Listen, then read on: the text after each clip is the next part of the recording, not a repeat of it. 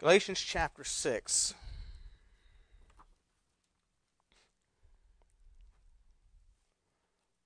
Let's read through verses 1 through 9. Brethren, if a man be overtaken in a fault, ye which are spiritual, restore such an one in the spirit of meekness, considering thyself, lest thou also be tempted. Bear ye one another's burdens, and so fulfill the law of Christ. For if a man think himself to be something, when he is nothing, he deceiveth himself. Let every man prove his own work, and then shall he have rejoicing in himself alone, and not in another. For every man shall bear his own burden. Let him that is taught in the word communicate unto him that teacheth in all good things. Be not deceived, God is not mocked. Whatsoever man soweth, that shall he also reap. For he that soweth to his flesh shall the flesh reap corruption. He that soweth to the Spirit shall the Spirit reap life everlasting. Let us not be weary in well doing, for in due season we shall reap if we faint not. Let's look to the Lord in prayer. Heavenly Father, we do thank you again for the time and opportunity we have to open your precious word tonight. I pray that you would speak to our hearts through your word, encourage us, and strengthen us in our walk with you. We pray in Jesus' name. Amen.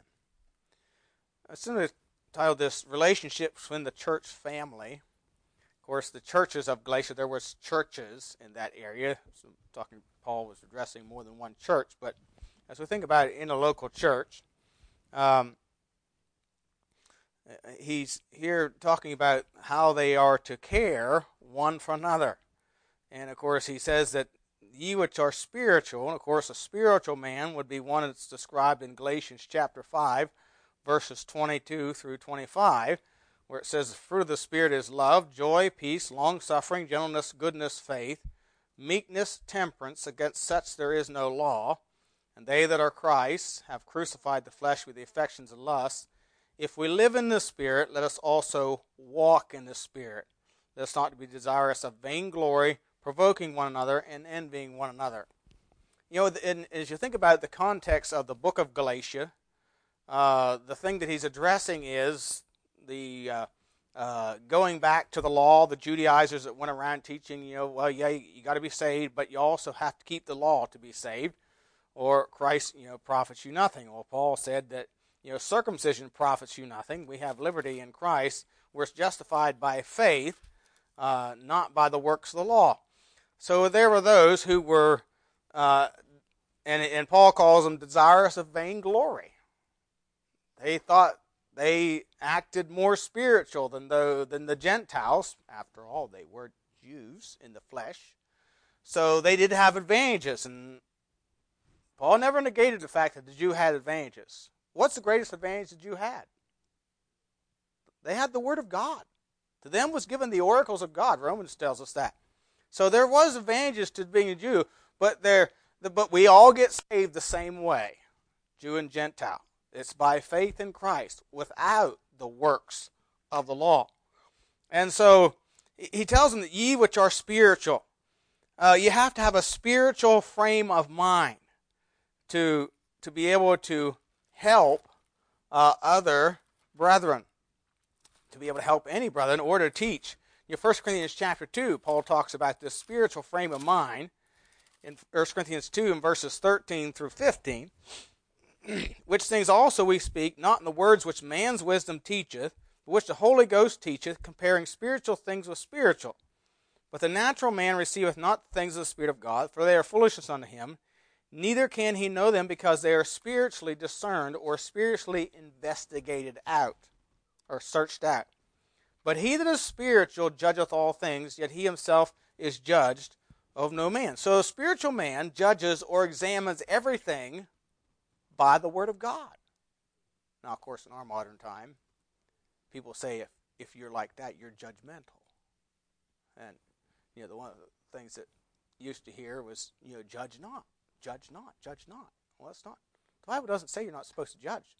You're not supposed to be hypocritical in your judgment, but you do need to judge. Only a fool doesn't judge.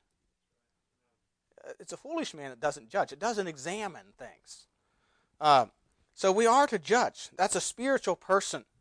Uh, in Romans 15, verses uh, 1, I think it's 1 through 4, 1 through 3. Um, just talking about a spiritual man. Yeah, Romans 15. He says, We then that are strong ought to bear the infirmities of the weak and not to please ourselves. Let every one of us please his neighbor for his good to edification. For even Christ pleased not himself, but as is written, the reproaches of them that approach thee fell on me. So he's talking here about this. He refers to him as strong there, or and that's the same idea is spiritual. So a spiritual person is not controlled by the actions of others. You know, a lot of people do things because of what somebody else did to them. You know, that's that's the way the world works. Uh, you know, they they do things whether it's right or wrong because of the actions of others. You know, this this is the the political game. I saw the other day that there's some famous actor who's sending money to Planned Parenthood in Mike Pence's name. Vice President Mike Pence's name. So every month he gets a receipt for so much money donated to Planned Parenthood because this lady sends it in, puts it in his name. Yeah, you know, smear, smear. Oh, weird stuff. Anyway, uh, but what's she doing? What is she doing? She's controlling her actions because of what Vice President Pence does. Uh, so when a spiritual person is not controlled by the actions of others, nor their emotions, or nor their experiences, they're not experience driven. In fact, Paul tells us 1 Corinthians 3, 13, 11, that a person like that is childish.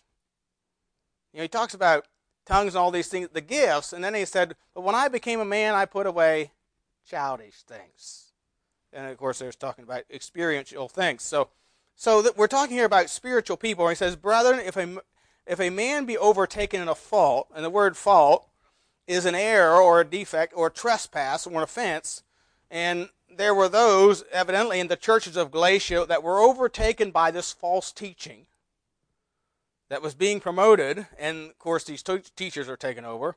So he said, If, if a brother, brother be overtaken in fault, ye which are spiritual, restore such a one in the spirit of meekness, considering thyself, lest thou also be tempted. So we see here that the spiritual are supposed to challenge others to restoration or growth. Um, James five sixteen talks about this. Uh, James five and verse uh, sixteen says also, confess your faults one to another. That's the word fault there. And then verse uh, uh, 19 says, Brethren, if any of you do err from the truth, and one convert him, let him know that he which converteth the sinner from the error of his way shall save a soul from death, and shall hide a multitude of sins. So, so we are to to restore or to encourage one another in spiritual growth or restoration when needed. When somebody encourages you to do what's right, when you're not doing what's right, you need to take it to heart. Need to receive it with thanksgiving. There's an interesting verse over in Psalm 141, verse 5. Psalm 141, verse 5. now, you know, the natural thing is for we human beings probably particularly we men, we don't like to be corrected.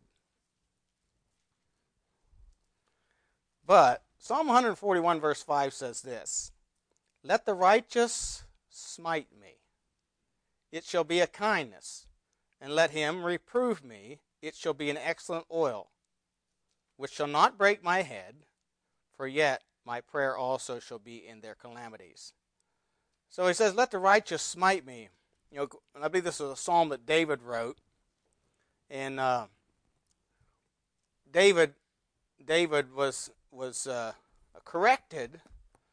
You think of think of when Nathan the prophet came to David and told him this parable, you know, about this poor man had this sheep that he grew up in his bosom, and then this rich man had a comp- uh, had company come, and he didn't want to take from his flock, so he took the poor man's lamb and sacrificed and offered it and you know and, and gave it to his guests for dinner and and David said he'll restore fold fold and Nathan said you're the guy you're the man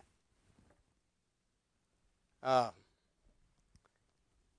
you know and David said David's response was I have sinned. I have sinned. So we need to be thankful when somebody encourages us or challenges us to do right. To do right. So the, this, this, we need to uh, challenge one another to, to grow. Secondly, spiritual people bear one another's burdens. Notice in verse 2 bear one another's burdens and so fulfill the law of Christ. A burden is something that's difficult or troublesome. And we are to bear one another's burdens or to share in, in, in the burdens of one another. You know, I think of Abraham. you know, Abraham left Lot choose the land he wanted. And of course, Lot chose the best and gave Abraham the rest. But despite that, when Lot was taken captive by those kings, Abraham shared in his burden and armed his trained servants, 318 men, and went after him by night and brought Lot back and the kings that were with him. So he, he shared in his burden. Uh, we need to share uh, one another's burdens.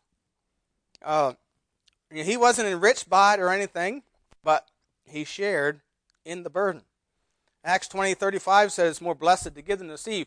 In Paul writing to the church at Thessalonica, he told them in 1 Thessalonians chapter 5 and verse 14, Now we exhort you, brethren, warn them that are unruly, comfort the feeble-minded, support the weak, be patient toward all men. Now, I don't know about you, but sometimes I can get a little impatient with people. Yeah. I, I, I sometimes have the attitude, well, they made the choices. Well, you know, that isn't the best attitude always to have, and we need to we need to help people whenever we can, but but uh, and and try and bear one of those burdens, especially those in the church. Uh, Paul talked about the care of all the churches and those that worked with him in bearing the burden of the church. You know, so, and and as we consider you know the work of the ministry, we all need to bear our part. Kind of reminds me of a illustration I saw, and I think this is the. Uh, um, it's not the Daily Bread. Anyway, it's a it's a uh, uh, devotional little devotional booklet. the the article is titled "Who Lost the Game," and uh, it says that the a baseball team played a base, game of baseball, and just as the umpire was saying batter up, the catcher for the home team arrived and took his place. The center fielder didn't arrive until the end of the first inning, and the second baseman didn't arrive until the second inning. The first baseman didn't show up at all, but later sent his regrets and said that he had to go to a chicken dinner at Aunt Mary's. The third baseman likewise failed to come to the game, having been late the night before and wanted to spend the day in bed. The left fielder felt the need to visit another ball game across town. The shortstop was present but left his glove at home. Two of the substitute fielders were on, away on a little weekend trip and couldn't make it, but they were there in spirit. Verily, when the pitcher went into the box, he looked around for his teammates, and lo, his heart was heavy, for their places were empty. They announced the game, and the visitors were in the stands. The pitcher tightened his belt, stepped into the box, and did his best to put the ball over the plate. He was not his best, for he had to serve as pitcher, first baseman, third baseman. Loud boos came from the stands while the home team was beaten, beaten badly. When the absent members of the defeated team heard that their team had lost, they decided to get a new pitcher. But who lost the game? Isn't that kind of the way it is? You know, I there's another one here. I I found this the other day. The excuses, you know, people make all kinds of excuses why they shouldn't go to church, or why they can't go to church, or why they don't want to go to church. Uh, one writer says, let's apply this to other things. For example, 10 reasons not to wash. I was forced to as a child. People who make soap are only after your money. I wash on special occasions like Christmas and Easter. People who wash are hypocrites. They think they're cleaner than everyone else. There are so many different kinds of soap, I can't decide which one is best.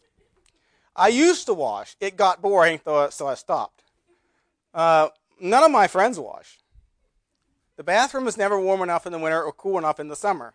I'll start washing when I get older and dirtier. I can't spare the time, you know.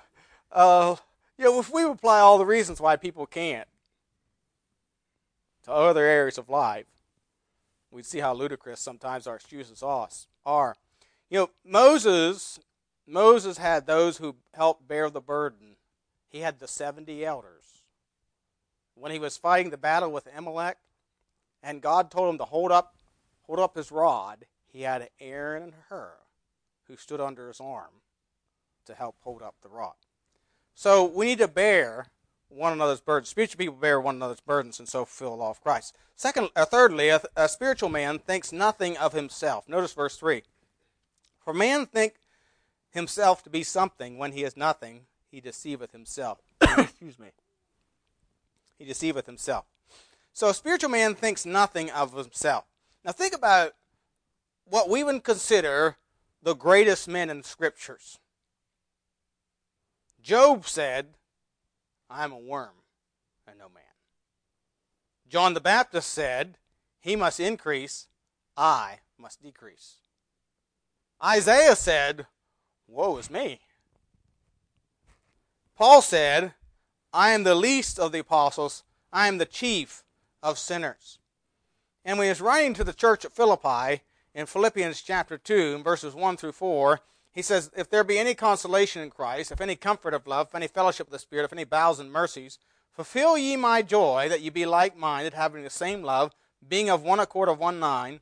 Let nothing be done through strife or vainglory, but in lowliness of mind let each esteem other better than themselves. Look not every man on his own things, but every man also on the things of others. Now it's interesting that Paul said this, and then in chapter 4 he says, Okay, Euodias and Syntyche, or soon touchy, no, Syntyche, you know, be of the same mind. In other words, they were having a problem with strife and vainglory, and they thought evidently they had a high opinion of, of themselves. You know, only by pride cometh contention, Proverbs 13:10 says.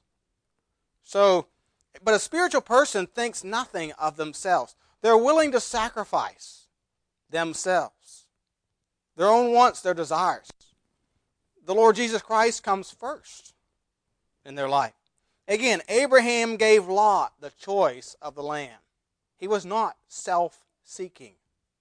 Lot was a self seeking one. I don't think anybody wants to be like Lot. You know, we, we of course this is a big problem in our in our generation. Everybody wants something for nothing. They don't want to work for it. But a spiritual person thinks nothing of himself. Fourthly, he rejoices in what the Lord is doing through him. Verse 4 says, But let every man prove his own work, and then shall he have rejoicing in himself alone and not in another. You know, it's wonderful. It's wonderful to rejoice in what other people are doing. That's, that's wonderful. But we need to prove and we need to examine our own ourselves of our own work for the Lord. Uh, God wants to do wants to glorify Himself through each of us, and we each have uh, uh, you know different responsibilities in the church. We have you know different uh, places in the church. We have different people we have opportunity to minister to. Um, but each of us ought to be doing what we can. Uh, trying to, you know, like I said uh, a year or so ago, we need to each be trying to reach our own world for the Lord Jesus Christ and glorify Him in it each day of our life. You know, by witnessing to others and to be example and testimony uh, uh, of what a Christian should be before the lost and dying world. So, so you know, a spiritual man resort, uh, uh, rejoices in what God is doing through him. Uh, a fifth thing here we, we see, he realizes also he must answer for himself. Notice verse 5. For every man shall bear his own burden. Now we can we can help bear one another's burdens, but but when judgment day come, comes, we're going to have to answer for ourselves. We're going to to answer for ourselves. Romans 14:12 says, "So then every one of us shall give account of himself to God." Look at 1 Corinthians chapter 3. 1 Corinthians chapter 3 speaking about the judgment seat of Christ. 1 Corinthians 3.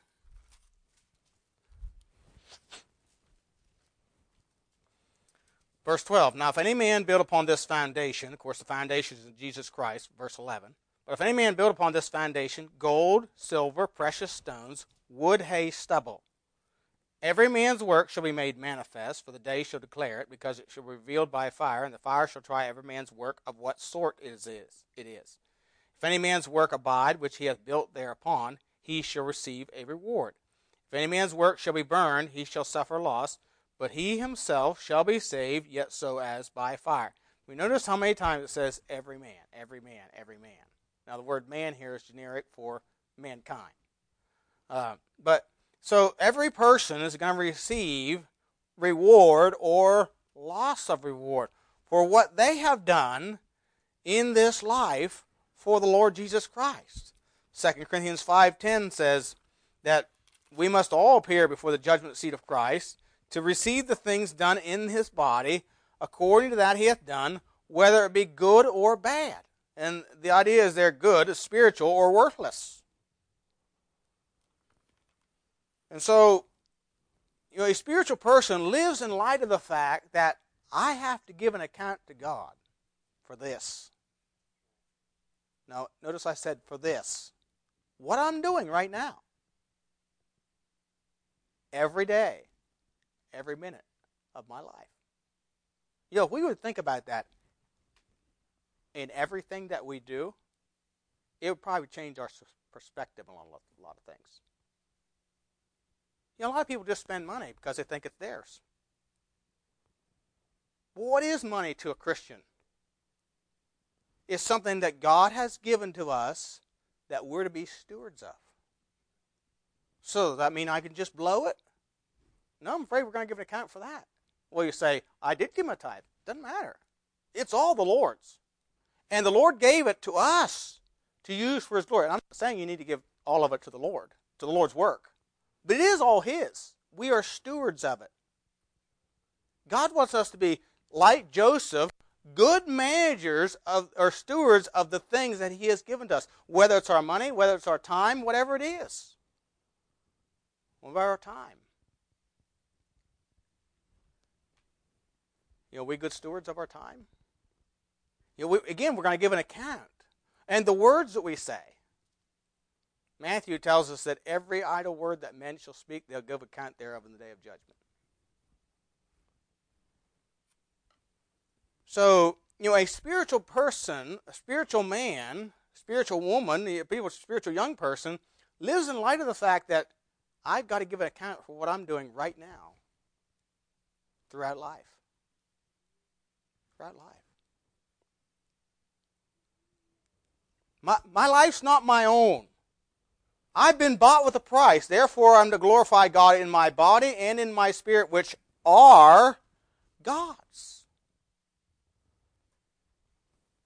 By the way, you'll never regret it if you do. So, but so a spiritual person, again, we're talking about a person who walks in the Spirit. He's conscious of the Spirit of God every minute of every day of his life.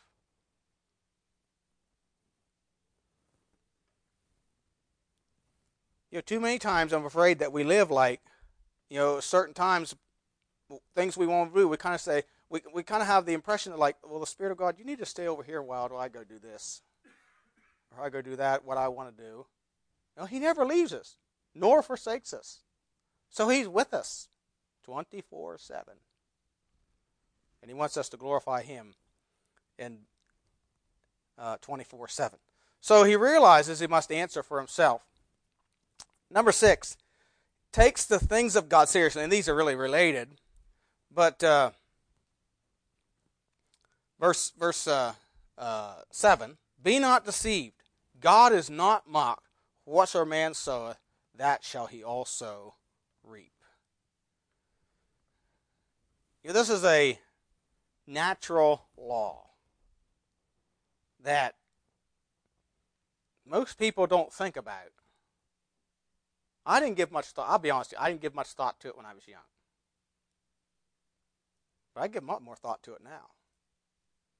You know, I was reading an article the other day about these two old men sitting on rocking chairs. one was all crippled up with arthritis and all kinds of problems. The other, one, he was kind of vibrant and had his right mind and everything. And they asked him, "What, what's, what's your secret?" He said, "I'm living off the interest of a well-invested youth." You see, you reap what you sow. If you plant tomatoes, you're going to reap tomatoes. If you plant tomato, potatoes, you're going to reap potatoes. I mean, you reap what you sow. And the more you sow, the more you reap. It's a natural law. It's something that we can't get away from. And a spiritual person takes life seriously that, again, I'm going to reap what I sow. He, he takes the law of God seriously.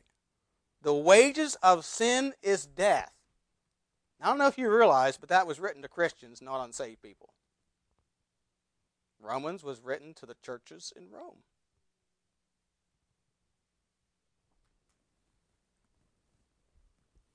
See, Samson's sin cost him his life. Think about it. Samson had a special uh, special place in the plan of God. He had a special privilege. He was a Nazarite from birth. Uh, he had he was he was uh, under a vow not to not to touch any dead thing, not to come near uh, uh, wine or, or grape juice or anything like that, anything of the vine. And yet Samson did not take his vow nor his place in the plan of God seriously. And after the after uh, yeah, her, her, name just went out the window. Delilah cut off, had his hair cut off, and he went out and shook. It says he shook himself, and he thought that he would just shake himself, and his strength would come like at other times. But he wist not. In other words, he couldn't believe it that his power was gone.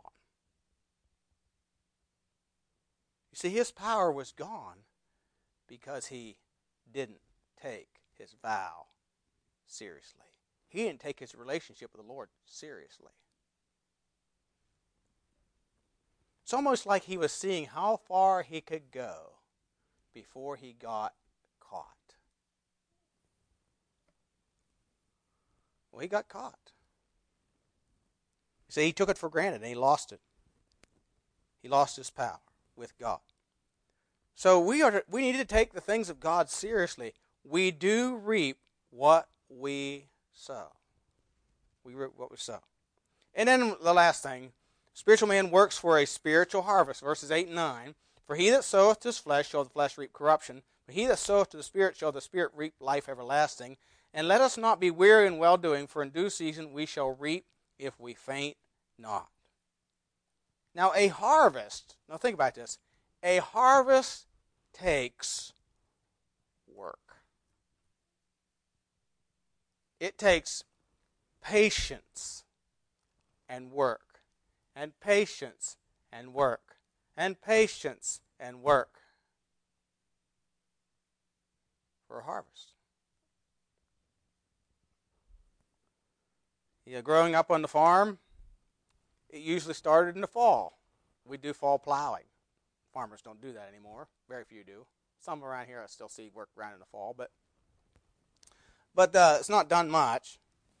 But in the springtime, you know, you'd get the ground ready and you would be busy planting, uh, working long days, planting. Costs a lot of money to plant. Many times we'd borrow money in the spring to plant. And then in the wintertime, we'd get our money back after the harvest came in. But I remember we'd plant corn. And we just didn't wait for harvest. We had to cultivate the corn.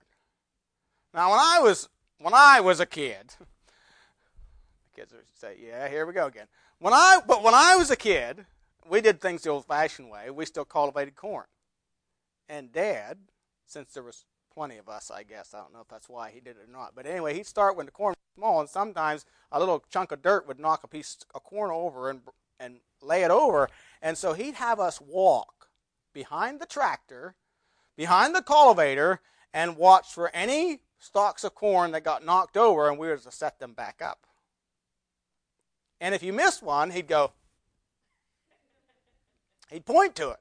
I think he had eyes like a hawk. I don't know how I could watch both rows because there was one of us at each row, you know. But he'd point to it. And you better stand it up too. That was that was a lot. We walked behind that cultivator all day long. You see, there's a lot of work to a harvest. I mean, you can't just buy the birds, put them in the barn. It's okay to and just run the feeders, and you're going to have lots of money coming in. To, the birds are all going right. No, there's a lot of work. It's a lot of work, and that's true in every field. I mean, if you're going to catch coyotes in a trap, there's a lot of work. There's a lot of preparation. Paul said in 1 Corinthians chapter 3, 1 Corinthians chapter 3, verses 6 through 9.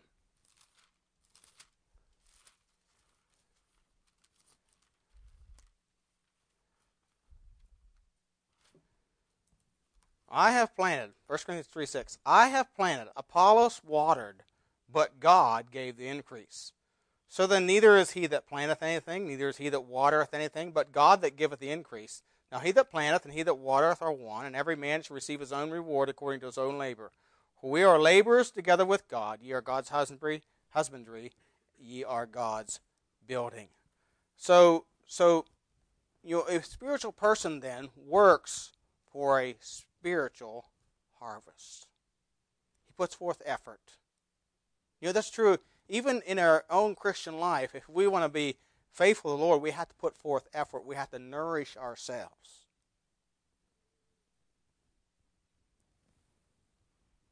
Paul told Timothy to give attendance to reading, to exhortation, to doctrine. What's he doing? Nourishing himself so that thy profiting may appear to all. May appear to all. You know, when you plant, of course, you plant, you water, you till. There's other one other thing you have to do that nobody likes to do. You have to pull the weeds.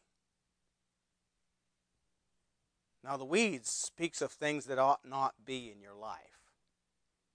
And if you want spiritual growth, if you want a spiritual harvest, you have to pull out things out of your life that are going to hinder you from being what God wants you to be. You got to pull them out and get rid of them. Reckon them dead.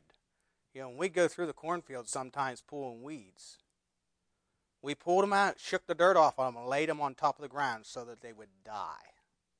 That was the idea. And we wanted to root out because we didn't want it coming back up again. See, we need to pull out of our lives things that are not pleasing to the Lord.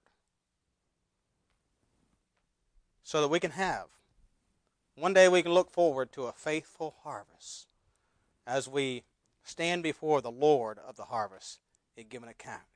And he tells us, Don't be weary in well doing, for in due season we shall reap if we faint not. You know, it took us a, almost a year to get a harvest. And yes, sometimes we worried and fretted.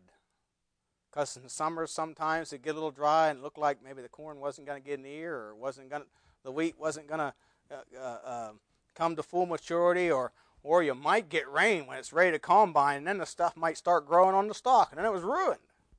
There are all, all kinds of things that can happen when you're working for a harvest. But God, the Lord says here, Let's not be weary in well doing. You know, sometimes we work and we don't see a lot of fruit.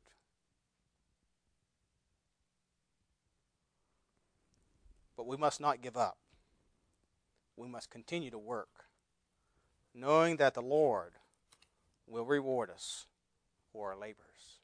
So might God help us to be faithful, to seek to be a spiritual person that challenges others, bears one another's burdens, doesn't think of himself, thinks nothing of himself, rejoices in what the Lord's doing through him, and realizing we must give an account, must answer for ourselves, and works to a spiritual harvest. Might God help us to be that kind of person. Let's pray. Heavenly Father, we do thank you again for the time in your word tonight. Thank you for the challenge it gives to us, and I pray you'd help us as your people here at Lighthouse Baptist Church to live in a way that pleases and honors you. Might we truly seek to please you each day, each hour, each minute of each day with all that we do. And we'll be careful to praise you, for we pray in Jesus' name.